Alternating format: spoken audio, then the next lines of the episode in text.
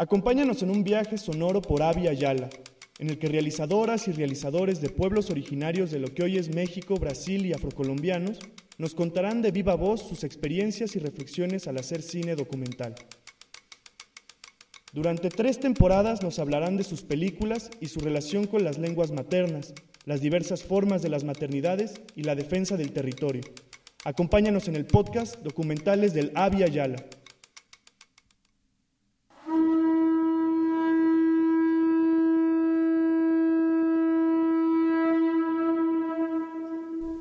Bienvenidas, bienvenidos y bienvenides a la segunda parte del primer episodio de Mujeres, Maternidades y Sororidad, del podcast Documentales de la Via Yala, en el cual nos acercamos a documentalistas que exploran formas de resistencia colectiva desde el sentipensar como mujeres y madres, de los pequeños a los grandes territorios, transitando del espacio doméstico a la academia.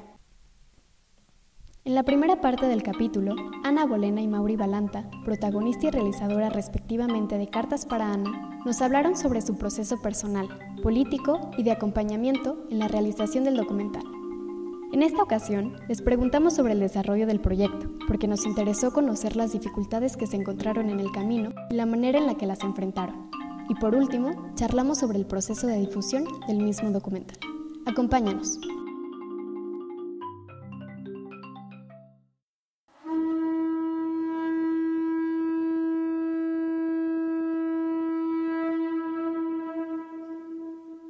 Un saludo en reexistencia para todas las personas que están participando de este espacio tan poderoso e inspirador. Efectivamente, este documental se produce en el marco de un proyecto que viene caminando el Centro de Estudios Afrodiaspóricos de la Universidad ICESI, que se llama Voces de Resistencia.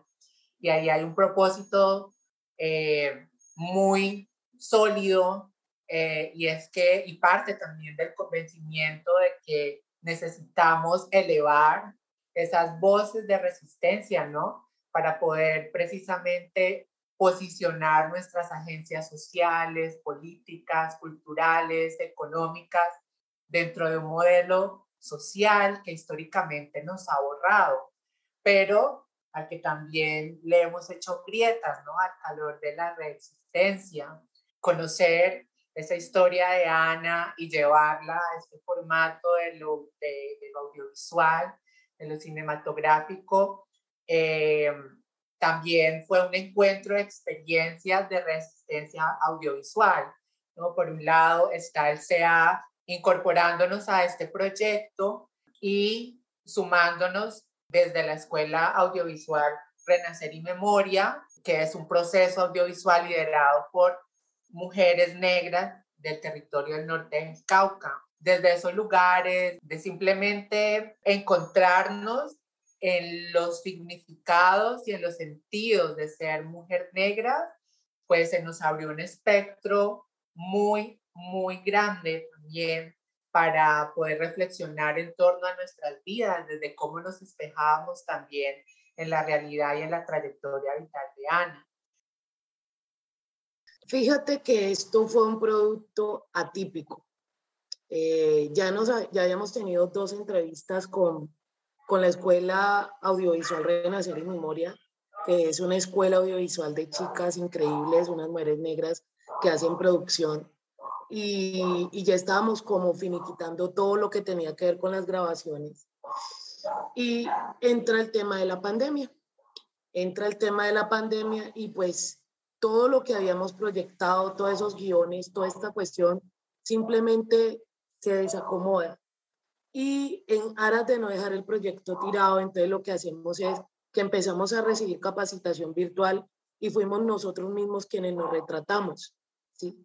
Fuimos nosotros mismos a través de una suerte de, bueno, de equipos que nos enviaron a la casa, quienes nos retratamos, así que todo esto fue muy intimista muy personal.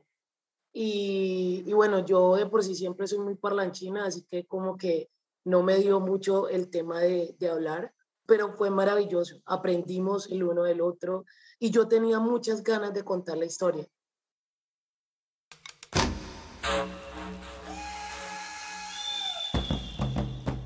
este proceso fue en particular maravilloso, sanador, retroalimentador. Y, y saber que esto que tenemos para decir también puede inspirar y ayudar a otras mujeres, mujeres negras, racializadas, sin unas suerte de condiciones económicas, ha sido pues como lo máximo. ¿sí? Podernos retratar tan intimistamente, tan, tan nosotros en la, en la cotidianidad de nuestro hogar y esto fue una experiencia maravillosa que no creo que todas las personas tengan la oportunidad de hacer y repetir.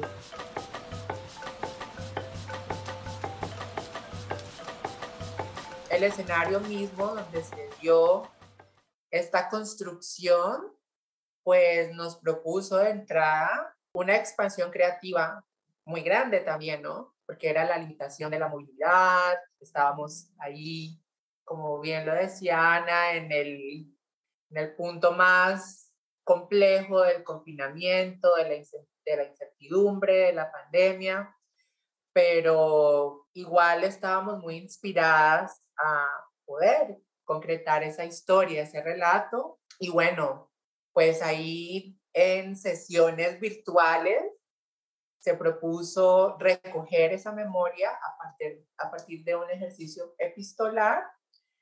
Y bueno, el ejercicio trataba de que pensábamos en momentos, pensábamos en momentos de, de la vida de Ana, por ejemplo, en la Ana de hace cinco años, en la Ana de hace diez, en la Ana de hace quince, y situándonos en esa temporalidad, empezar a hacer una descripción de la Ana de ese momento, de las circunstancias que estaban rodeando la existencia de Ana. Y bueno, por esas cosas de la mística y la brujística, esa, la elección de esos momentos, la elección de esas fechas, eh, pues coincidían como con giros vitales muy profundos en la vida de Ana, sobre todo en clave también desde dónde o qué circunstancias también la han llevado a forjar su carácter, forjar su visión, su liderazgo, su empoderamiento.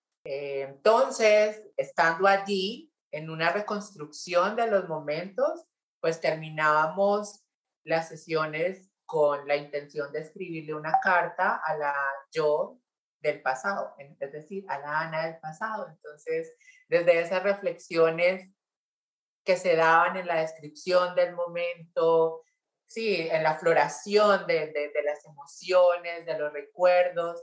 Entonces tratábamos de concretar o de consagrar ese espacio y todo lo que había emergido desde escribir una carta.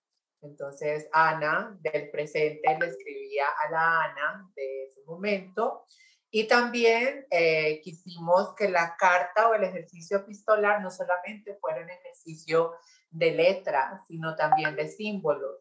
Entonces, precisamente para poder representar mucho de lo que incluso es difícil expresar en palabras escritas, pero que contienen la fuerza, el significado de, de la vivencia misma. Ahí en el documental, pues ustedes pueden encontrar esos momentos en los que Ana lee sus cartas y mientras las lee van apareciendo esos símbolos, ¿no? Esos símbolos que, que son el fuego, pero que también hay mucha agua, pero donde también hay lágrimas, pero donde también hay libros. Entonces, eh, son símbolos de, de esos trayectos, de esos trayectos de Ana, donde ella también ha podido experimentar unas reinvenciones de sí misma, ¿no?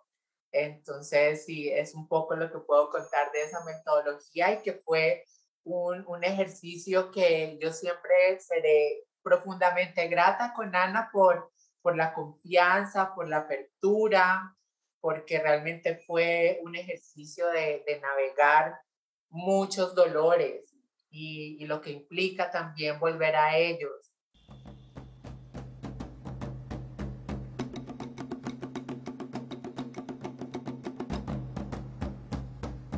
pues todas las que conspiramos este documental nos conectamos en un sentir, ¿no? Y fue como asumir esa resistencia de Ana como propia frente a todos esos sistemas que interceptan su cotidianidad y la de su familia. Es importante también mencionar que el proceso de compartir esta historia pues se ha visto también poco condicionado por dinámicas como la pandemia, el año pasado también vivimos un periodo político muy fuerte en Colombia, eh, en medio de un paro nacional, del que muchos, muchas y muchas habrán escuchado o se habrán solidarizado también desde la resistencia. Eh, pero como bien lo decía Ana, todas estamos en la intención de seguir compartiendo esta historia. Bueno, hemos podido eh, participar en algunos festivales y seguimos también ahí como conspirando otros espacios.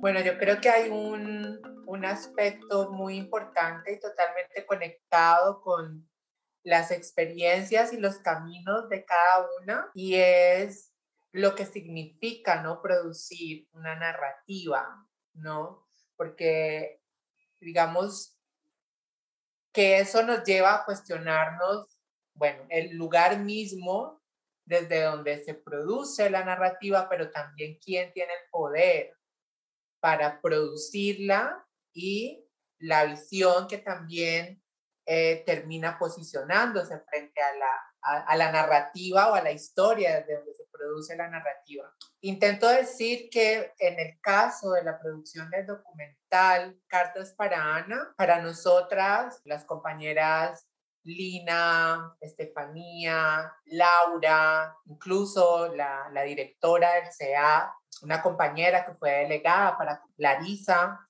para nosotras y para, obviamente, Ana, fue muy importante y fue clave. Fue clave al momento de sentirnos más convencidas de lo que estábamos haciendo, el poder otorgarle a este proceso no solo una revisión constante de las formas en las que estábamos movilizando la intención de construir ese relato o esa narrativa sobre Ana, sino darle la profundidad temática, ¿no?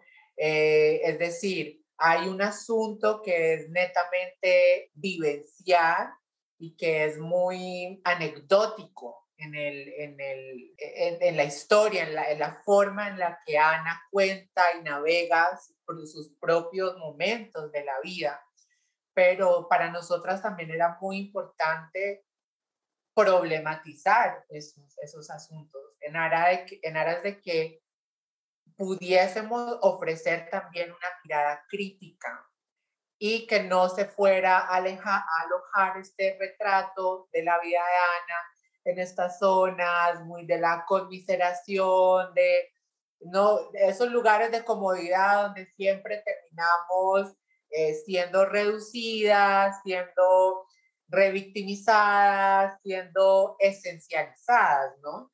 Eh, para nosotras entonces fue muy, muy importante, fue de hecho un giro, un giro epistémico, fue un giro narrativo, fue un giro lingüístico también, considerar que debíamos abordar unas dimensiones de la experiencia de Ana que nos llevaban a, bueno, necesitamos leer sobre este tema, necesitamos ver cómo se produce la violencia obstétrica, qué discursos soportan, qué prácticas, qué historias soporta esa realidad que ha vivido Ana. Este proceso también nos llevó a problematizar muchísimo ese lugar tan complejo como es la economía del cuidado. Entonces, el proceso creativo, el proceso de producción también estuvo acompañado por un proceso muy riguroso de investigación tuvimos que, tuvimos porque reconocimos la necesidad de problematizar de manera muy crítica esos episodios de violencias. Por ejemplo, una de las cosas a las que más le dimos profundidad conceptual fue a esto de las violencias obstétricas, ¿no? Y, y, y cómo también hay toda una construcción de la corporalidad y también cómo pudimos encontrar una digamos, un entramado también de, de, muchas relaciones y de muchos códigos y de muchas lógicas violentas dentro del sistema de salud, del, del, que Ana en su trayectoria y en su relato también cuenta, ¿no? Cómo sistemáticamente tiene que venir librando una lucha frente a esos sistemas por las mismas construcciones materiales y simbólicas.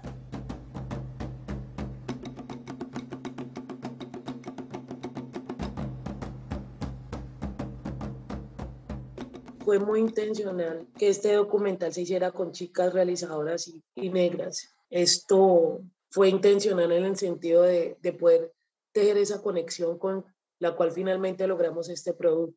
Que haya un colectivo audiovisual de mujeres, mujeres negras y jóvenes, haciendo y sacando estos productos es absolutamente maravilloso. Y ya hemos presentado este documental en espacios muy cerrados donde muchas mujeres se han sentido tan identificadas con el ejercicio del cuidado y la carga que genera también e, eventualmente. Y sentimos que, que, bueno, ha sido absolutamente increíble. El tener la oportunidad de poder hacer este producto ha sido de las experiencias más gratas de mi vida.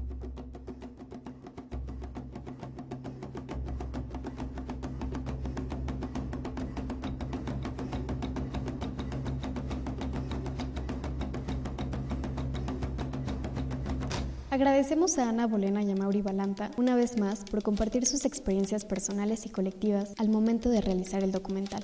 Pese a las trabas económicas emergentes por la pandemia, la rigurosidad de la investigación y la forma en que las resolvieron audiovisual y narrativamente nos afirma el gran horizonte que se tiene para realizar proyectos documentales.